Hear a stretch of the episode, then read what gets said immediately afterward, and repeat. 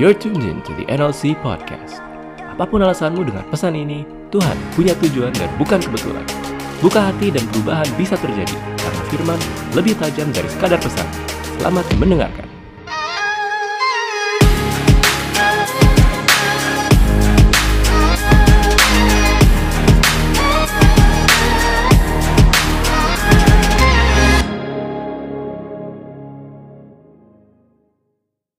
Ini harusnya lebih enteng because it's the story of my life. Judulnya Aperture. Ada yang tahu apa itu aperture? Kalau kata Merik, apa tuh? Kesel banget ya, kesel banget. Pas kemarin kasih tahu judulnya. So aperture menurut Colin adalah nanya dia dulu. Menurut Colin adalah uh, bukaan, bukaan cahaya. Jadi kalau kalau di kamera gitu, it's it's it's all about it's all about lights. Kayak kayak sorry ya kalau salah saya bukan profesional tapi kayak this is ini udah paling nyambung sama materi saya hari ini and I refuse to use limitation versus isolation. So, aperture menentukan bukaan cahaya dari sebuah kamera. Jadi kayak kalau kita uh, masukin kamera kita di di mode manual, kan dia nggak autofocus ya, nggak kayak HP kita gitu. Jadi kalau misalkan setting fokusnya salah, dia akan ngeblur. Tapi kalau kita bisa menentukan setting yang tepat, kita bisa fokus mau mau fokus di objek yang dekat atau mau fokus di pemandangannya atau mau fokus di apa pun yang kita inginkan. Nah, hari ini kita masih belajar tentang purposeful limitation. Saya lupa kalau saya yang pegang ini. Wait. Kita akan mulai dari Judges 13 4 until 5. Hari ini saya nggak akan baca semuanya karena akan sangat panjang, but bisa tolong dibuka sekalian karena nggak ada di ininya, hmm, nggak ada di slide-nya.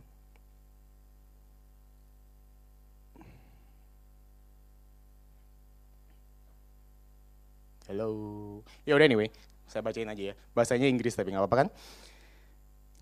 Judges 13, 4 until 5. Now see to it that you drink no wine or other fermented drink, and that you do not eat anything unclean. You will become pregnant and have a son, whose head is never to be touched by a razor, because the boy is to be a Nazareth, dedicated to God from the womb. He will take the lead in delivering Israel from the hands of the Philistines. Ini dia udah lahir dengan sebuah profesi.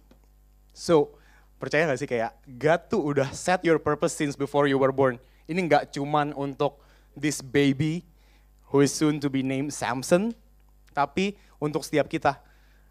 Dan yang lucu dari bayi yang akan lahir ini terdengar menyebalkan di awal karena karena the angel said kayak susah banget dari ayat 4. Nih kamu, mamanya, jangan minum wine, jangan makan yang gak bersih, jangan potong rambut dia. Jadi bayangin ya, mau punya anak, belum lahir aja, udah disuruh ini disuruh itu. Kadang-kadang males gak sih kalau kita belum memulai sesuatu, terus udah ada limitation ya, oke? Okay? Ada limitation ya. Tapi di belakangnya dia kasih tahu kenapa. Because the boy is dedicated to God from the womb. Udah didedikasikan sama Tuhan sejak lahir. He will take the lead in delivering Israel from the hands of the Philistines. Ain't that cool? But purpose comes with limitations. With purpose comes with limitations. And here, today, kita akan belajar gitu. What if we, kita semua yang ada di sini, already had it in us kita punya purpose-nya, kita punya calling-nya, Tuhan udah siapin buat kita semua masing-masing secara individu, secara unik. Thank you so much. Secara unik, yet, yet you could still miss it. Serem gak sih? Kayak, kayak ya ya ya ya, semuanya it's amazing, It's amazing how how God wants us to live bla bla bla bla bla bla bla. Tapi sekarang hari ini yang kita rasain I don't know, satu tahun jalan sama Tuhan, beberapa tiga tahun jalan sama Tuhan, beberapa dari lahir jalan sama Tuhan, tapi nggak kayak yang diceritain setiap minggu, tapi nggak kayak yang dulu pernah seru banget abis abis some revival service, and then kita lompat-lompat we jump and dance all night, terus kayak oh God is so good, and then tahun depannya kayak ada yang orang tua yang meninggal, ada yang diputusin, ada yang gagal nikah, ada yang dipecat, bangkrut dan lain sebagainya, dan and change our lives forever kita lanjutin ke cerita hidup Samson dulu. Saya mau akhirin dengan cepat karena dia di sini nggak nggak nggak banyak, tapi so so tragic. Judges 14, 19, uh, 19 until 20, lanjut sampai 1 sampai 3. Then the spirit of the Lord came powerfully upon him. He went down to Ashkelon, struck down 30 of their men stripped them of everything and gave their clothes to those who had explained the riddle. Ini ceritanya dirangkum aja. Dia punya temen, dia kan kuat banget. Dia muda, dia kuat, dia bisa melakukan apa saja. Dia mau pamer ke temennya. Dia mau pamer ke temennya. Kalau dia bunuh singa pakai tangan kosong. Ini aja udah salah. Bayangin ya, ini dia bunuh singa pakai tangan kosong. Di uh, budaya Yahudi lama, kita nggak boleh sentuh anything unclean carcass is unclean. Tapi dia habis bunuh, jadi singanya tuh dia robek pakai tangan gitu kayak bread. Oke, okay, kayak gory gitu. GOT moment gitu, bread. Singa yang mati, terus pas dia uh, singanya mati, dia lihat kok ada drop loot, ada madu di dalam mayat singanya. Serius, serius, serius. Di Alkitab memang gitu, ada ada ada madu di dalam mayat singanya.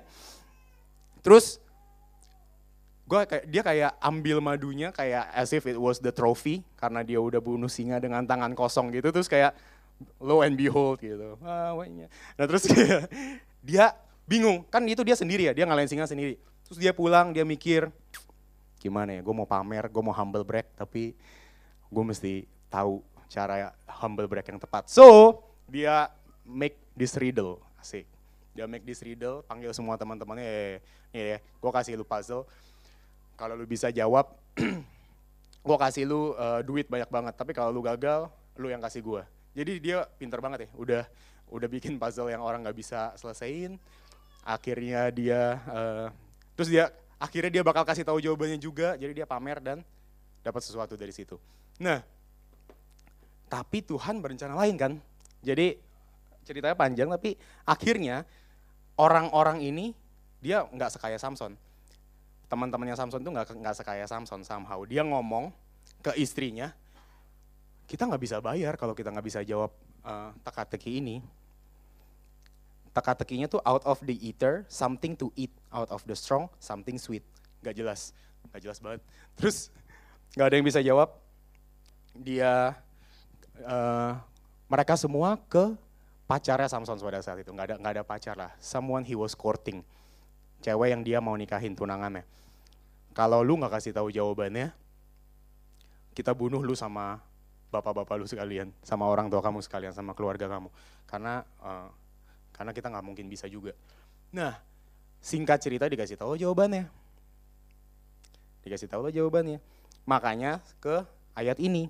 Then the spirit of the Lord came powerfully upon him.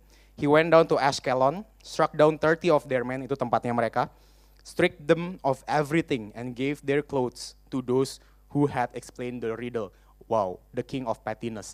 Jadi, oh, lu uh, jawabannya dikasih tahu. Sekarang gue bunuh lu semua, mau apa lu? Burning with anger, he returned to his father's home. But, ayat 20, Samson's wife was given to one of his companions who had attended him at the feast. Bahasa Indonesianya biar jelas ini ini ter, terbaik sih. Maka diberikanlah istri Simpson itu kepada kawannya, bekas pengiringnya. Jadi jadi bayangin nih, ini orang balas dendam gak lihat hari, hari pernikahan dia sendiri. This is the very interesting part of the Bible di mana kayak what? Goblok banget. Sampai Sampai akhirnya di ayat 1 sampai 3 kita lihat endingnya dikit ya. Beberapa waktu kemudian dalam musim menuai gandum, pergilah Simpson mengunjungi istrinya. dengan membawa seekor anak kambing serta berkata, "Aku mau ke kamar mendapatkan istriku." He did not know. Jadi bayangin dia udah dia udah skip hari pernikahan. Tiba-tiba dia bilang, "Gua mau lihat istri gua." Ayah perempuan itu tidak membiarkan dia masuk. Kata ayah perempuan itu, "Aku telah menyangka bahwa engkau benci sama sekali kepadanya. Sebab itu aku memberikannya kepada kawanmu." Bukankah adiknya lebih cantik daripadanya? Baiklah kau ambil itu bagimu sebagai gantinya. Lalu kata Simpson kepadanya, sekali ini aku tidak bersalah terhadap orang Filistin apabila aku mendatangkan celaka pada mereka. Jadi istrinya orang Filistin. Jadi dia dari awal udah udah ngeyel, udah mau nikahin ini orang Filistin. Abis itu dia dendam sama temannya sendiri, dia bunuh dulu teman-teman segengnya. Abis dia bunuh, dendamnya terbalaskan, dia udah seneng. Istrinya udah nggak ada, udah diambil orang. So the question is, is it is it worth it? Worth it nggak sih? Kita lihat ini ceritanya lucu ya, tapi nggak tahu kenapa waktu saya baca ini, saya ngerasa ini diri saya sih. Berapa banyak sih dari kita yang kayak so burn up with rage and pettiness, sampai-sampai kayak mau balas dulu semua orang yang jahat sama gue, ma, uh, semua yang jahat sama gue di kerjaan gue. Uh, papa mama nyebelin banget di liburan ini, gue bikin kita semua nggak bisa nikmatin liburan ini, biar sekalian aja ngambek, semua ngambek. Pernah itu terjadi? Gue sih pernah ngambek waktu trip. Akhirnya semua liburan nggak ada yang enjoy. Terus sih, terus ada, ya maksudnya kita berapa banyak sih dari kita yang hidup It's all about winning or losing. It's all about siapa yang happy, siapa yang nggak happy. But is it worth it tuh? hari ini makanya saya mau bedain ada yang namanya purposeful limitation and the other one is isolation. Ini penting karena bedanya sangat tipis. Dan ini yang Samson alamin, ini juga yang saya alamin. Limitation, ini introduction ya. Kita akan gali lebih dalam nanti di slide-slide berikut. Limitation is God given. God given, strategic, purposeful. Jadi kita dikasih keterbatasan, bedanya paling paling gampang limitation sama isolation apa? Isolation self induced or influence. Dia datang dari entah dari pikiran kita atau orang-orang di sekitar kita yang kita percaya yang kita masukin kotak kita. Kedua dia justified, nggak strategic. Dan ketiga instead of dia purposeful, dia comfortable. Contoh limitation, sesimpel kita lahir di keluarga nggak sempurna beberapa dari kita ada yang nggak punya papa, beberapa dari kita ada yang nggak punya mama, beberapa dari kita nggak punya uang, beberapa dari kita sakit keras, beberapa dari kita beberapa dari kita IQ-nya nggak setinggi teman-teman kita, kita mesti belajar semalaman terus ada teman yang kayak, udah gue nggak belajar nggak belajar, nah dapat 100 gitu. Amerika gitu, oh bukan, Esa, iya. Tapi kita semua punya keterbatasan itu, things that we cannot change. Kita nggak minta lahir kayak gini, tapi kita lahir kayak begitu aja. That's that's the limitation. Dan Tuhan punya purpose buat kita semua yang yang dia akan reveal satu demi satu kalau kita kalau kita mau ikutin purpose tersebut dan dia juga strategik masa sih tiba-tiba uh, gua lahir umur 1 sampai 20 dari kecil semua dapat apa aja dari mama, kuliah di Singapura dibayarin di universitas swasta, terus tiba-tiba umur 19 ekonomi keluarga gue jatuh, masa sih?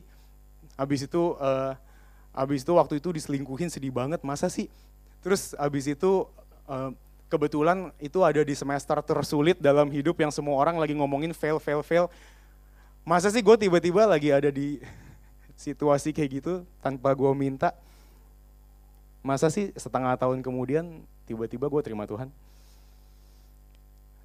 And that was one of the limitations yang saya bersyukur. Tapi ada juga masa-masa isolation. Isolation adalah self self induced, justified, and comfortable. I will go deeper how far I fall I fell into this thing called isolation later, but kita lanjutin dulu dikit. Ini di akhir ya. Judges 16, Hakim-Hakim 16, 20 sampai 21 dan 28. Akhir hidup Samson. Mana ya? 16. Mau dibukain nggak sekalian? Halo. Jadi, bayangin ya, ini Hakim-Hakim 13 sampai 16 itu kisah hidup Samson, intinya dia kuat banget. Dia kuat banget, semuanya dibunuh sama dia. Tiap kali ada dia, tiap kali dia ada konflik, orangnya dibunuh. Tiap kali dia ada konflik, orangnya dibunuh.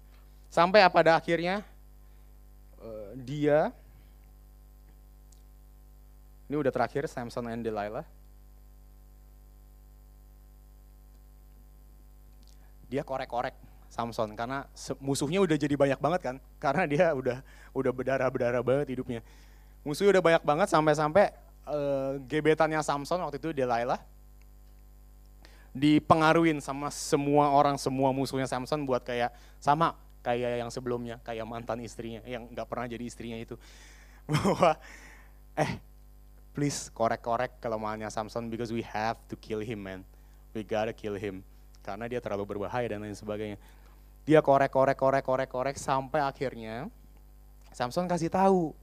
Pinter banget. Cuman ada satu limitation yang Tuhan kasih ke dia, jangan potong rambut. Terus dia ngomong, rambut gue gak boleh dipotong ya, dia gue kasih tahu. Gitu. 20 dan she cried, Samson, the Philistines are here. When he awoke from his sleep, rambutnya udah dipotong, he said, I will escape as I did before and shake myself free. Jadi dia udah bohongin istri tiga kali. Dia bilang kayak, oh kalau gue diikat pakai tali baru, kayak suka bully orang gitu. Oh kalau gue diikat tali baru, ntar gue jadi lemah gitu.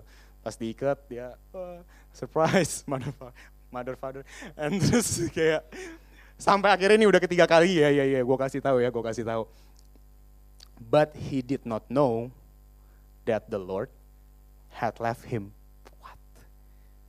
dia kuat sepanjang hidupnya, bisa bunuh siapa aja sepanjang hidupnya. One day he did not know that the Lord had left him. Lanjut. The Philistines seized him and gouged out his eyes. Ow. Ini major Game of Thrones moment. Jadi udah ditangkap, matanya dicabut dua-duanya, di, dicabut. They brought him down to Gaza and bound him with bronze shackles. Jadi diborgol pakai perunggu. And he was forced to grind grain in the prison. Jadi udah buta, suruh giling uh, grain, wheat, ya yeah, you know, apa ya nama bahasa Indonesia ya? Uh, padi, gandum, yes. Next. Sampai akhirnya, tapi endingnya adalah dia udah dia udah ditangkap, dia udah buta. Ini yang paling paling tragis dari akhir hidup Samson adalah ayat 28. Dia waktu itu udah mau dijadiin arak-arakan sebelum dia dihukum uh, mati. Terakhir dia ngomong, he called out to the Lord. Oh my God, even kids are crying because of preaching. he called out to the Lord, Lord God, sovereign God, di NIV, please remember me. Ini udah kayak udah kayak bagus ya. Please remember me. Strengthen me God. Just once more. With one act of vengeance, let me pay back to the Philistines for my two eyes. Kita semua tahu kan endingnya. Dikasih gak sih sama Tuhan? Dikasih loh. Akhirnya disebut di akhir hidupnya dia membunuh jauh lebih banyak orang Filistin saat dia mati daripada saat dia hidup. But do you want a life like that? A life so full of shade and pettiness, di mana waktu kamu udah nggak punya apa-apa aja, waktu di, eh, aku kasih tahu ya, mau mau kita nggak patuh ataupun kita patuh, Tuhan tuh bakal tetap purpose-nya tetap terjadi loh. Dia tetap pakai kita, karena dia udah bilang dari Samson sebelum Samson lahir, gue akan pakai dia untuk e, menghajar Filistin. Bener kan? Terjadi kan pas Samson mati. Tapi tahu nggak sih? Tuhan yang sama bisa pakai Samson dengan ending dia hidup. Bener gak sih? Pernah gak sih mikir kayak gitu? Tahu gak sih Tuhan yang sama di apalagi di zaman perjanjian lama ya, tiang api sama tiang awan udah biasa gitu. Uh, orang mati jadi hidup dia biasa gitu. Tuhan yang sama bisa menyelamatkan Samson dari penangkapan tersebut. Bayangin deh kalau di akhir hidup Samson dia repent, dia bilang God please deliver me from these Philistines and I will serve you all the day of my life. Can you imagine? Kalau mungkin dia akan memimpin bangsa Israel memusnahkan Filistin dengan cara yang lain, bukan dengan mendorong pilar utama mati bareng-bareng kayak uh, waktu si Cersei ngebom katedral Gak ada yang nonton ya, oke okay, fine. si, si, emang emang bener nothing is too late. Tapi what would you choose? Kita kita mau pilih hidup yang kayak gimana sih? Kita mau pilih hidup yang kayak gimana sih? Karena Samson itu Samson itu hidup seumur hidupnya dalam isolation. Kita lihat ya tadi ceritanya dari 13 sampai 16 semuanya udah hasil pikiran dia mah gue mau nikahin orang Filistin. Tapi kan gak boleh, papa mamanya udah bilang, enggak, gue mau dia. Oke, okay, fine. Udah udah udah dibikinin pesta, gue balas dendam dulu. Goblok banget. Gue balas dendam dulu, balik, mana istri gue? Udah nggak ada. Bunuh semuanya. Terus, what he's familiar with, dia dia kumpulin diri uh, diri diri dia uh, di sekitar orang-orang pencemooh dia nggak dengerin kata-kata orang tuanya. Instead dia kumpulin kumpulin orang-orang buat apa? Buat taruhan. Nih coba tebak teka-teki gue nih coba lihat siapa yang gue bunuh. Pamer. Kayak kayak apa gitu. Dikit-dikit pamer dikit-dikit kompetitif. Dia isolate himself in an image that he alone believes. Just like me Isolation tuh cirinya ada tiga, gampang banget. Pertama adalah lizard brain or amygdala. Ini kita biologi dikit. Jadi amygdala itu adalah terus ada Jason lagi. so amygdala itu adalah bagian ada Miran itu. Amygdala itu adalah bagian di mana kayak di otak kita yang stimulate our survival instinct. Jadi kayak sebelum kita ngapa-ngapain, kan kita semua mamalia ya. Karena kita semua mamalia, kita tuh bisa gitu yang namanya berasa kayak kayak ih dingin ya gitu. Jangan-jangan ada sesuatu di belakang gue. Enggak, tapi kayak something like that gitu. Kita kita bisa sense sesuatu dan dan tubuh kita memang sudah didesain untuk secara refleks melakukan self defense. Entah kita lari, entah kita uh, ngumpet, kalian pernah lihat kura-kura langsung langsung ngumpet di dalam tempurung? Atau cicak langsung putusin uh, ekornya pas ada sesuatu yang jatuh padahal nggak kena ekornya? Amazing ya? That's lizard brain karena karena sebelum karena karena yang namanya survival tuh emang harus harus in millisecond gitu loh. Nah yang dilakukan sama sama amigdala itu adalah kita masuk ke survival mode. Setiap kali kita mau kita kita berpikir ada sesuatu yang nggak familiar dalam kehidupan kita, kita mau balik ke something familiar. So hence we create something called echo chamber. Let me introduce you what echo chamber is. Echo chamber itu adalah kalau secara harafiah kalian pernah uh, ada di satu ruangan yang yang kayak kubah yang di atasnya bolong terus kalau kita teriak kayak jelek, jelek, jelek, jelek, ganteng, ganteng, ganteng, ganteng. Something like that. So we create that echo chamber ini yang saya sendiri lakukan. Bahwa, oh kalau misalkan kita di dalam situasi saya sendiri, oke, okay, uh, it's time to open the box. Jadi kayak saya kan depression and anxiety. Baru um, awal bulan saya ke sesi satu psikolog. Terus dia bilang, uh, oh ya benar kamu depression sama anxiety-nya lumayan kuat simptomnya uh, dan lain sebagainya. So the thing is, dua tahun terakhir ini saya kembangin itu karena saya punya masalah yang saya nggak mau selesaiin, oke? Okay? Nggak mau selesaiin, bukan nggak bisa selesaiin. With people, with this church, makanya selama dua tahun saya tumpuk, saya makin menghindari orang, lama-lama simptomnya makin hebat, lama-lama saya datang ke gereja, eh, badannya dingin, tapi saya tetap berusaha ngobrol kayak ya masa ada yang nyapa terus gue bilang kayak shoo go away gitu enggak kayak kayak tangan saya dingin tapi kayak iya lu pada ke mana enggak gue cabut dan lain sebagainya atau kadang-kadang ada ada hari-hari di mana saya kayak nggak nggak nggak mau datang dan akhirnya Semakin lama, saya semakin cerita ke teman-teman saya yang adalah comfort zone saya. Banyak dari teman-teman saya nggak seperti Merrick, mereka tidak kenal Tuhan, dan mereka tidak percaya sama gereja.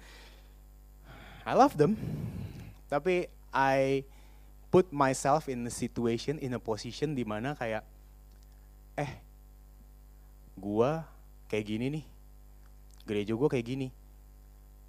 Wacana-wacana yang saya rancang sendiri, see, it's not even the truth, it's partial truth yang saya rancang sendiri, di mana teman-teman saya akan dengar dan teman-teman saya akan ngomong, see, emang it's not working. You should just leave. You should just give up uh, everything. You should just give up ministry. You should just give up. Emang Tuhan ada lah, tapi kayak no no no, this is bullshit lah. This this community concept is bullshit. We ain't family. We ain't friends. Ah, blah, blah, blah, blah. Semua yang saya dengar selama dua tahun dari saya dari saya yang dulu ah, demen pelayanan, terima Tuhan dan lain sebagainya. Saya semakin lama semakin bergeser bahwa kayak oh maybe bener. Come on, kalau kamu udah ada di dalam echo chamber selama dua tahun, kamu pikir ya, kamu dengarnya suara itu-itu terus. Kamu kamu cuma percaya hal-hal yang itu-itu terus. Makanya kan ada yang bilang kayak kenapa kamu mesti selimutin diri pakai firman? Karena kalau enggak kamu lihat Instagram isinya orang-orang aduh capek nih aku mau ke Bali ah. Iya. aku mau massage ah hari ini gitu. Di saat kamu lagi stres-stres banget gitu kayak ngebabu kan kerja baik kuda. Terus tiba-tiba kayak ada orang yang kayak oh you know what? I'm gonna call it a day. Terus kayak party. Sekarang kamu nggak usah nunggu Jumat malam semua tempat buka. Anyway iya kan? Dan itu setelah setelah kita udah lama ngurung diri kita di echo chamber kita mulai develop juga yang namanya Ellie or Vo mentality. Sama kayak Samson. Lihat nggak sih tadi? Begitu dia karena karena dia udah semua pandangan dia banget dia merasa serba benar dia merasa selalu bisa mengalahkan semua orang, dia pikir whoever's not with me is my enemy. Kalian kayak dan dan this kind of mentality tuh destruktif banget loh. Karena kita nggak akan pernah ketemu orang yang yang yang sepikiran sama kita. Maksudnya kayak jadi jangan kayak gue lantar teman gue dua tiga gitu dikit banget itu pun rada beda jadi jadi saking dikitnya teman saya saya sampai takut beda pendapat sama mereka so dumb. Isolating my own self in my own small self. Beneran, beneran. Itu itu yang saya lakukan.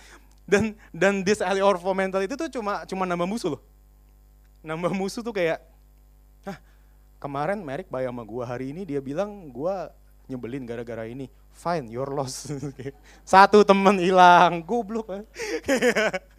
Dua temen hilang, tiga temen hilang, and then and then you realize kayak, oh, why am I alone?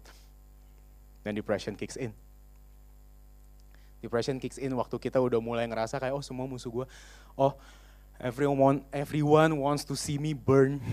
Everyone wants to see me fail. This this kind of foam mentality yang akhirnya isolation ini yang tadi ingat self induced or influence kita cuma uh, kumpulin teman-teman baik kita doang dengerin uh, dengerin kata-kata mereka jangan salah gitu kayak kita harus punya teman, kita harus punya oposisi. Tapi kalau kita pakai kalau kita pakai kata-kata kita sendiri untuk meyakinkan diri kita sendiri dan mengorek dari orang-orang sekitar kita the, the truth that we want to hear, kita eventually akan nyampe di hidup yang namanya kayak sera-sera. Whatever will be, will be. We go with the flow, which is downstream, karena kayak kalau kita go with the flow, ya, namanya ada gravitasi ya sungai, itu pasti akhirnya muaranya ke laut. Laut ntar muter-muter di palung, terus mati. That's the cycle of depression by the way. Makanya kalau orang yang udah depresi, bakal susah banget keluarnya. There are times when I just don't feel like waking up. Kayak, ah, kayak kalau tiba-tiba, kalau di Jepang gitu lompat, kereta lewat mati, selesai gitu, gampang. Nah serius serius itu so dark ya, tapi kayak no no that's true. And it happens for some people like me. Tapi kita go with the flow dan kita ngalamin yang namanya life paralysis. Kita hidup buat apa sih lama-lama? Emang emang kalau kamu punya uang buat kamu habisin, kamu happy? Saya tahun ini liburan berapa kali ya? Gak happy loh. saya beli sepatu setahun ini nggak tahu berapa. Sampai sampai kayak dimarahin sampai mesti nambah rak terus kayak habis habis pakai satu dua kali pakai apa sih? Terus nyambunginnya sama apa lagi? Beli baju. Ah, nyambungnya apa lagi? Beli celana. Aduh nggak habis habis. Nggak habis habis and it will never make you happy. It will never make you feel enough. And, and, and one day kita nyampe di yang namanya life paralysis terus terus apa? Emang kalau habis uh, belajar belajar sampai capek banget lulus kuliah buat apa? Oh bonyok bangga, graduation seneng, habis itu kita nggak tahu mau ngapain lagi. Habis itu kita kita miskin, jadi kaya, udah seneng, habis itu ngapain lagi? Makanya banyak orang yang sukses akhirnya akhirnya go to drugs, go to alcohol. Kenapa? Karena karena emang bener kayak ternyata kalau misalkan kita nggak siap untuk handle the blessings and the promise that God has for us, belum tentu kita bisa handle the blessings just like Samson. Rencananya kurang bagus apa sih? The ultimate power, the throne, dia pemimpinnya. Dia berarti punya uang, dia orang terkaya di Israel. Dia bisa bunuh siapa aja. Akhirnya dipakai buat pettiness So this is what isolation brings you. Self-induced. Kamu tanam kebenaran yang kamu mau percaya aja, aku tanam kebenaran yang aku mau percaya aja bahwa kayak oh people just hate me man. Uh, I was so filled with condemnation bahwa kayak oh pelayanan gue gagal, pertemanan gue gagal, hubungan gue gagal, semuanya gagal, terus gue udah flip table, terus kayak udahlah bodo amat gitu. Bahkan bahkan gue ngomong gitu ke Tuhan kayak udahlah nggak usah gue lagi ngapain? Anak anak muda banyak kok yang ber, ber, berpotensi. It doesn't have to be me gitu. Just laluilah uh, cawan ini daripada aku I don't want saya ada di fase semalu itu bahwa saya nggak mau melayani Tuhan karena saya nggak merasa pantas kayak ya yeah, why why bother don't you see my circle of friends gue yang pilih sendiri anyway. terus kayak terus tapi I fail to see I failed to see bahwa Tuhan mikirnya nggak kayak gitu rupanya. Gu, I isolated myself so much these two and a half years di in, in my in my own pettiness, in my own anxiety, in my own depression. Uh, bersembunyi di balik di, uh, di balik ruangan yang namanya familiarity, cuma mau sama yang uh, sepikiran sama saya, yang baik sama saya, yang yang yang mensupport saya, and, and I'm thankful of them, but Tuhan nggak mau saya di sana rupanya. I've, I've burned too much, too many bridges. Dikit-dikit kecewa, kelarin, kecewa, kelarin, keluar sana, keluar sini. Saya udah, and it's even a miracle hmm, standing here today karena saya udah beberapa kali ke gereja sebelah, terus kayak kenapa saya masih sini? anyway, dan udah life paralysis, di mana saya bener-bener dapat uang juga udah gak happy, nggak tahu mau beli apa lagi. Beli beli rumah kemahalan. Beli rumah kemahalan. Serius uh, someday liburan pun juga kayak apa ya pernah pernah naik roller coaster kayak waktu naik kayak wah turun kayak udah gitu adrenalin terus apa terus apa kalau pergi udah gitu doang kayak bisa ngepost habis ngepost udah selesai gitu kayak you know padahal Tuhan kasih kita yang namanya limitation itu which Samson also got is for provision. Karena you need an efficient luggage to start. Kita kita need to start somewhere home base. Bahwa kayak oh kita kan nggak mungkin ya mau pergi ke mau pergi ke uh, mau, mau pergi lihat aurora gitu. Terus uh, bawanya sendal jepit. Ya kan? Ya mungkin kan? Kita nggak mau ke pantai gitu soalnya. Ya kan? Nah limitation ada untuk kita eliminate. Justru keter, di keterbatasan kita instead of kita kayak oh lu musuh gue, oh lu ini gue. Justru kayak oh kenapa ya? Instead kita tanya ke diri kita sendiri, kenapa ya di musim ini kok saya uh, teman yang nemenin saya yang ini. Di musim ini kok saya sendirian. Tapi ternyata sebenarnya di balik semua itu if we if we see carefully enough God provided just enough for us to get by. Gak mungkin dia biarin kita jatuh terjerembab gitu nggak mungkin gitu loh but do we choose ya itu balik lagi kita kita kita choose to see apa? Kita choose to see that we are nothing, orang lain kaya kita enggak, orang lain keluarganya harmonis kita enggak, orang lain um, pertemanannya positif. Kalau kalian lihat di ini kayak eh, all the best bla bla gila kita teman gua uh, gua bikin sesuatu gua bikin karya dikatain ih nggak bagus sih. Gitu. atau atau kita bisa lihat itu sebagai something yang sebenarnya memotivate kita jangan-jangan pertobatan keluarga kita dimulai dari kita. Jangan-jangan saya kemarin dikasih situasi nggak enak ternyata sekarang saya bisa nyetirin mama saya hari minggu ke gereja. Karena gara-gara itu tiba-tiba saya baru tahu gitu kayak oh mama nggak ada mobil. Sinilah aku bayarin grabnya atau nggak aku aku anterin. Sekarang dia pergi ke gereja setiap minggu. Tadinya tiga bulan dia nggak datang gereja saya nggak sadar. Because I only cared about myself and my own problem and dari sebuah limitation selalu ada yang namanya lessons Tuhan selalu mau ngajarin kita di setiap sesuatu, di setiap kegagalan kita, di setiap musim yang nggak pernah enak, waktu kita lagi limited, kok ternyata, oh ternyata Tuhan lagi ajarin kita siapa sih yang benar-benar uh, ada buat kita di saat kita susah. Have you ever thought of that?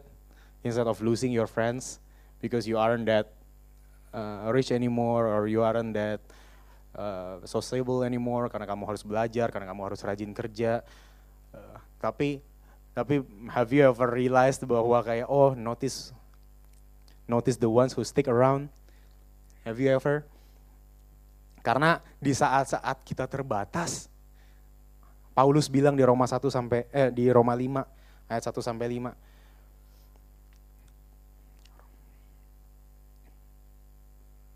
Bukan.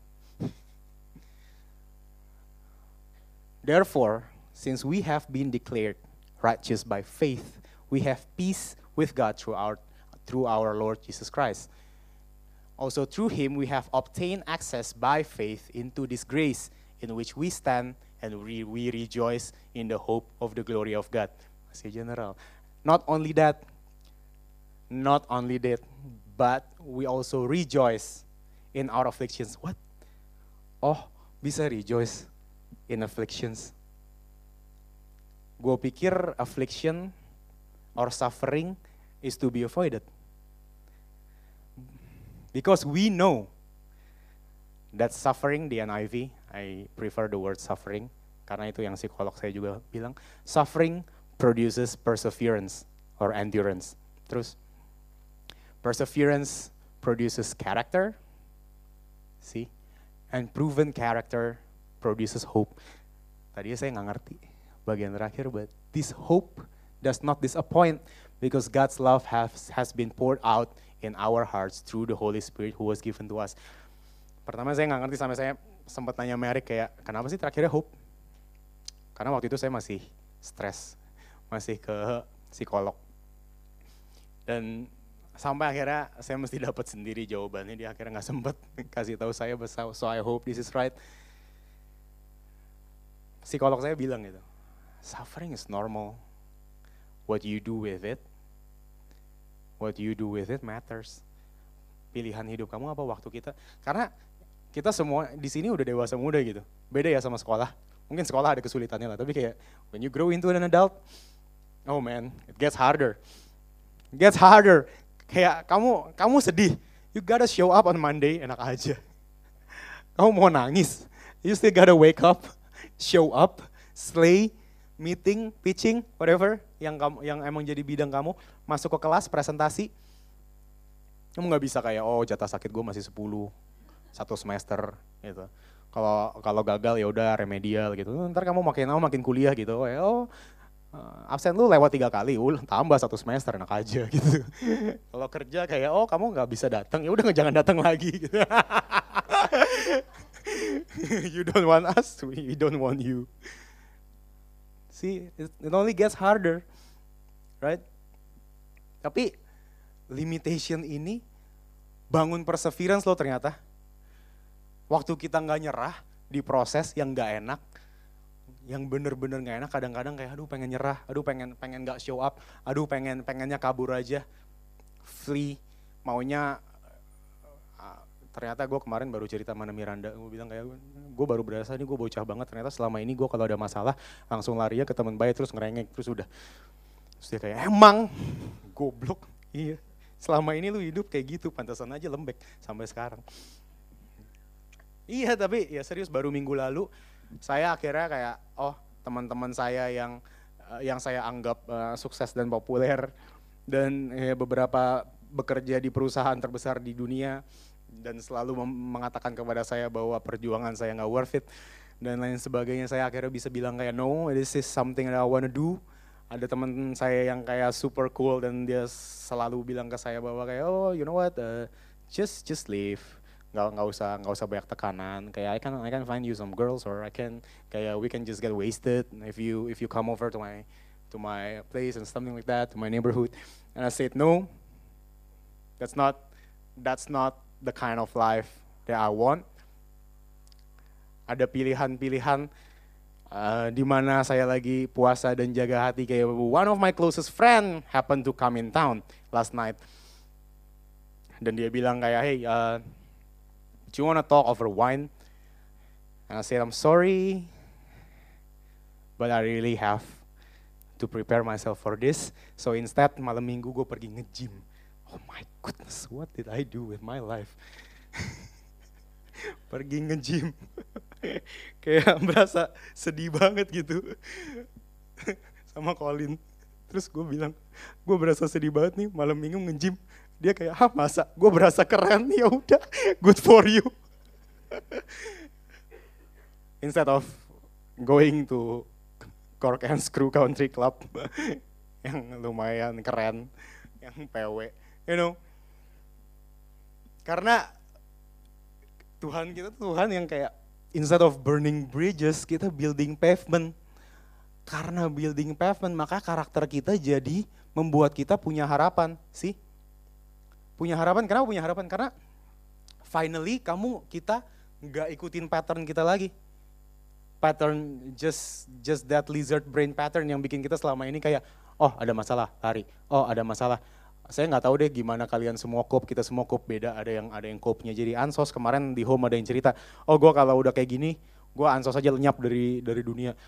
Ada juga orang yang kayak makin lama makin ngegas. Ada juga orang yang kayak yang ya udah deh eh, senyum-senyum. Tapi uh, gosip ngomongin di belakang we are uh, the church me we are full of people like that. Tapi waktu kita mau fokus mau biarin limitationnya Tuhan realign our realign our focus, kita jadi zoom in ke sesuatu yang berbeda kayak oh Tuhan mau ajarin apa ya? Tuhan mau ajarin apa ya? Kenapa suffering? Kenapa nggak suffering guna? Kemarin kemarin awal bulan I just told Mary kayak dari dulu gue paling anti sama yang namanya regret. Karena karena kayaknya kalau kalau nyesel ngapain dipikirin sih ya udah lewat gitu kan. Jadi kayaknya ya udah ngarus aja sih ke depan terus. And then pertama kali saya ngomong ke Mary kayak, hey,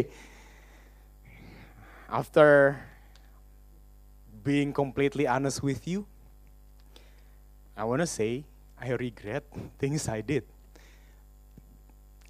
and that I've been. Terus gue bisa apa ya sekarang? Gue nanya, saking bego gue kayak, udahlah daripada gue membela diri terus lu aja yang ngomong. Menurut lu sekarang gue bisa apa? Terus dia cuma bilang, as a man, not as a man, as, as women as well what you can do is embrace that failure. You don't forget it. You can be sad about it, but embrace it and never let go of that so that next time it will build you to become the person you have never been. Dan saya ngerasa kayak, what?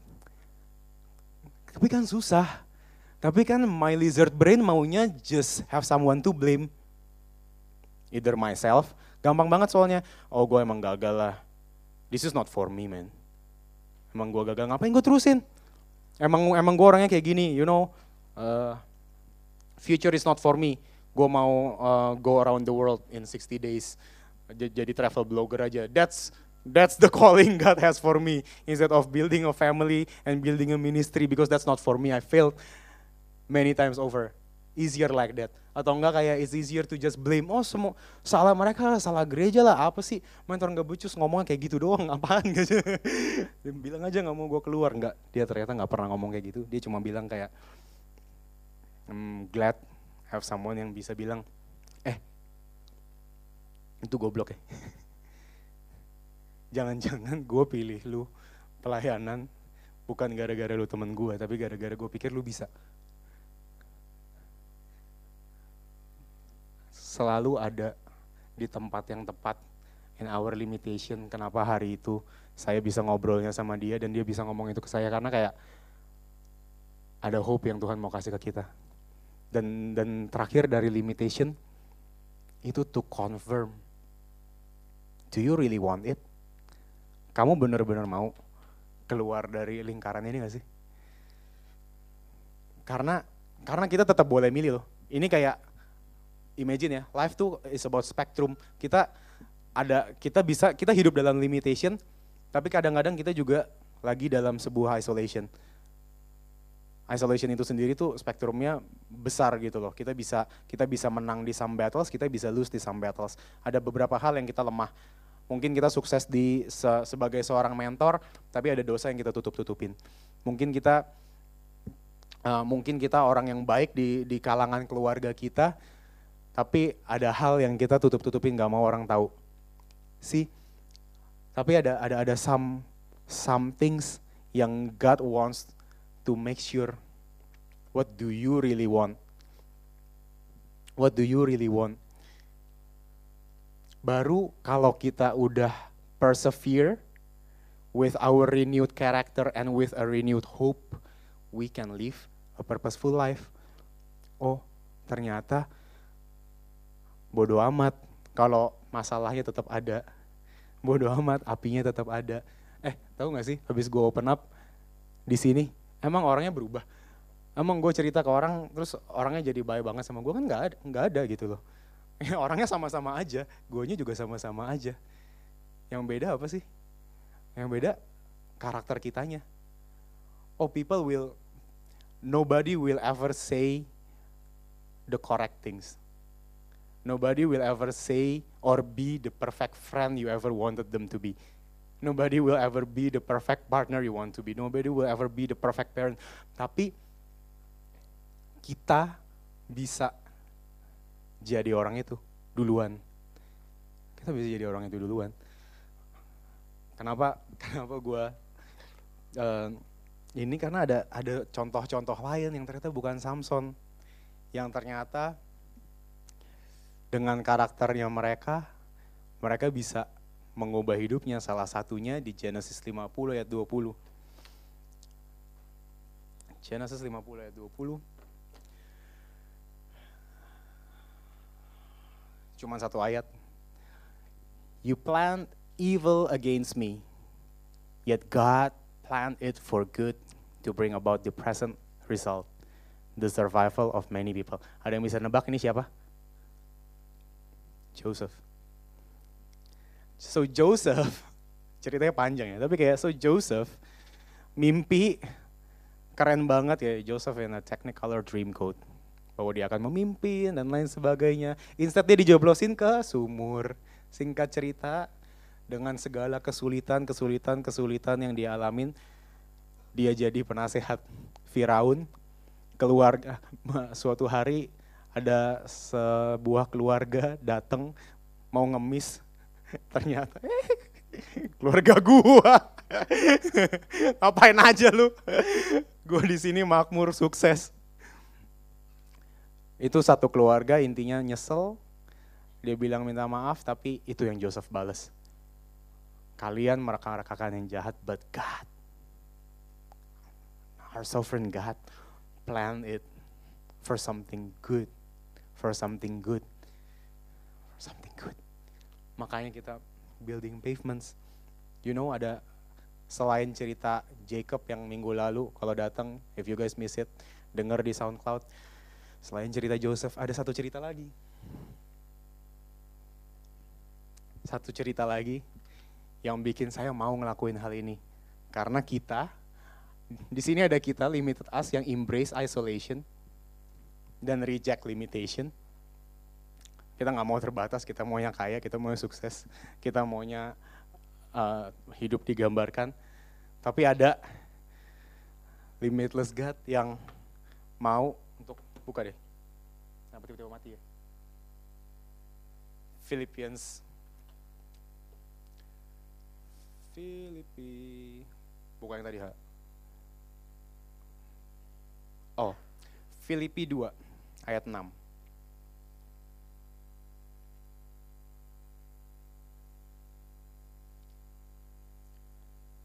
Filipi 2 ayat 6. Yang walaupun dalam rupa Allah tidak menganggap kesetaraan dengan Allah itu sebagai milik yang harus dipertahankan.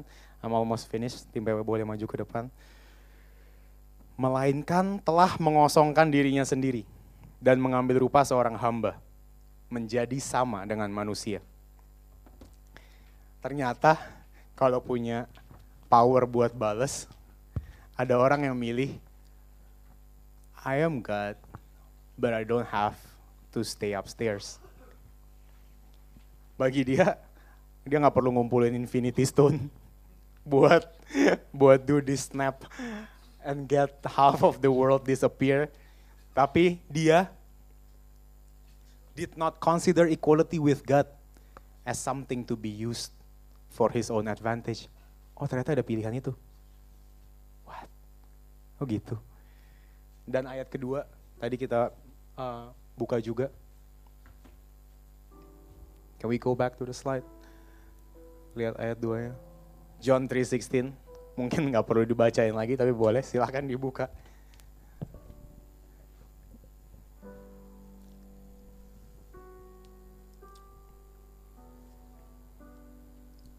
John 3:16 Karena begitu besar kasih Allah akan dunia ini sehingga ia telah mengkaruniakan anaknya yang tunggal supaya setiap orang yang percaya kepadanya tidak binasa, melainkan beroleh hidup yang kekal.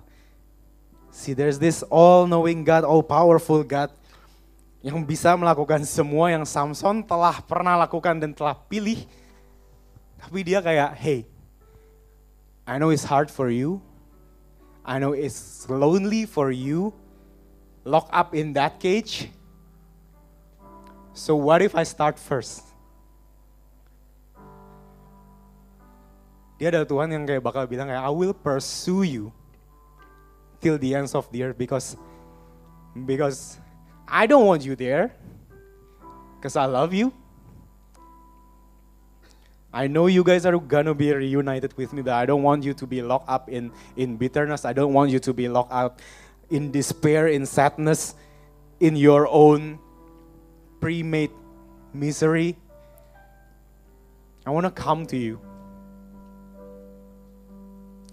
Sekarang Tuhan yang sama, Tuhan yang sama bilang ke saya hari itu, saya nggak pernah lupa tanggal 17 Agustus 2019 bahwa dia bilang kayak, do you want do you want to be free today?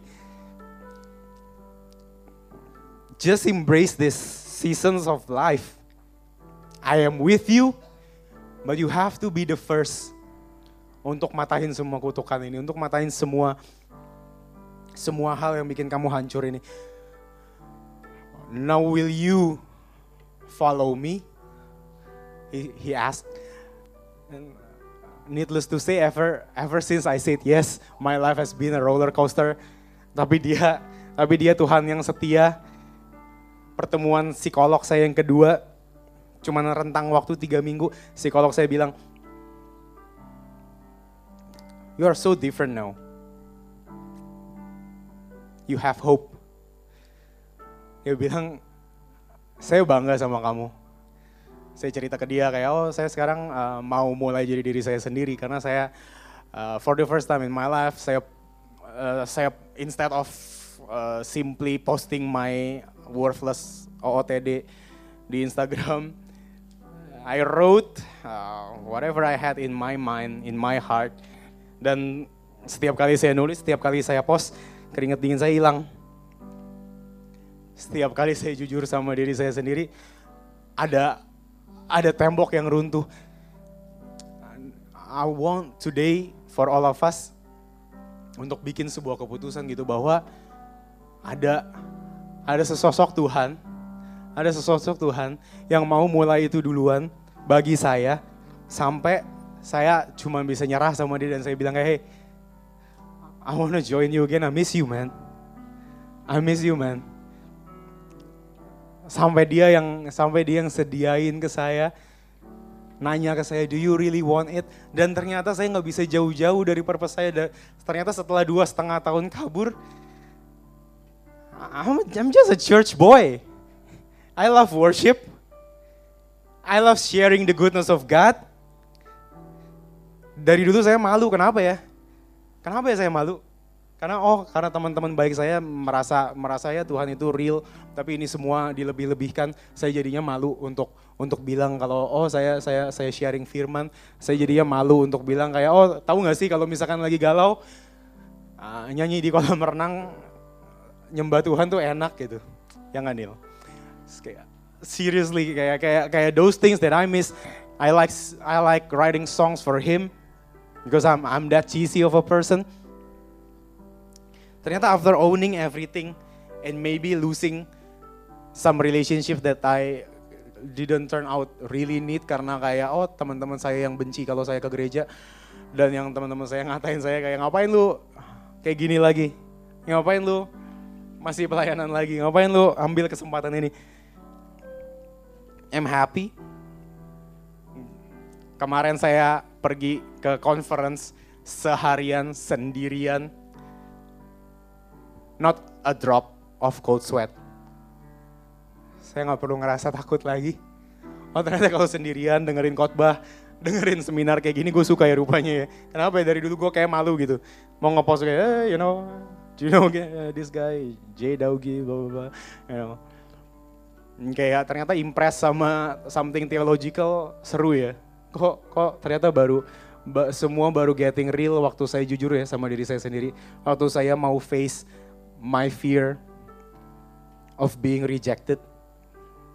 Bahwa dulu yang saya mau adalah pengakuan manusia, sekarang all that matters, all that matters is just this just this figure called Jesus yang benar-benar mau mengubah hidup setiap kita yang kayak, hey, you know what? Gak apa-apa kamu rusak kayak gitu. Don't you know how long I've waited for you? After that 20 years, and then you ran away from me again, I still will wait you for you these two years has been long enough. Do you want to come back now? I just said yes, and it's been the best decisions of my life. Today, aku mau kita semua bangkit berdiri, panjatin syukur to this one guy, one friend, one father. His name is Jesus. Yang yang udah mati pilih mati di kayu salib yang tidak menganggap kesetaraannya dengan Allah sebagai sesuatu yang harus dipertahankan. But instead, He went for us. Mungkin di antara kita semua di sini hari ini ada ada yang mesti let something go. Let a bad habit go. Let a bad relationship go. Let a bad friendship go. Let just let something go. And, and move forward with life.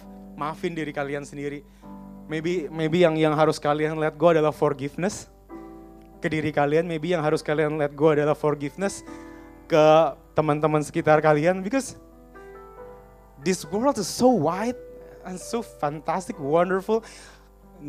Kalian gak akan bisa lihat itu semua kalau kalian pilih untuk get locked up inside your cage, feeling alone di dalam keramaian kayak gini kayak you know what we are all weak. Kita bisa share kehidupan kita satu sama lain. Hey, I'm broken too, you know.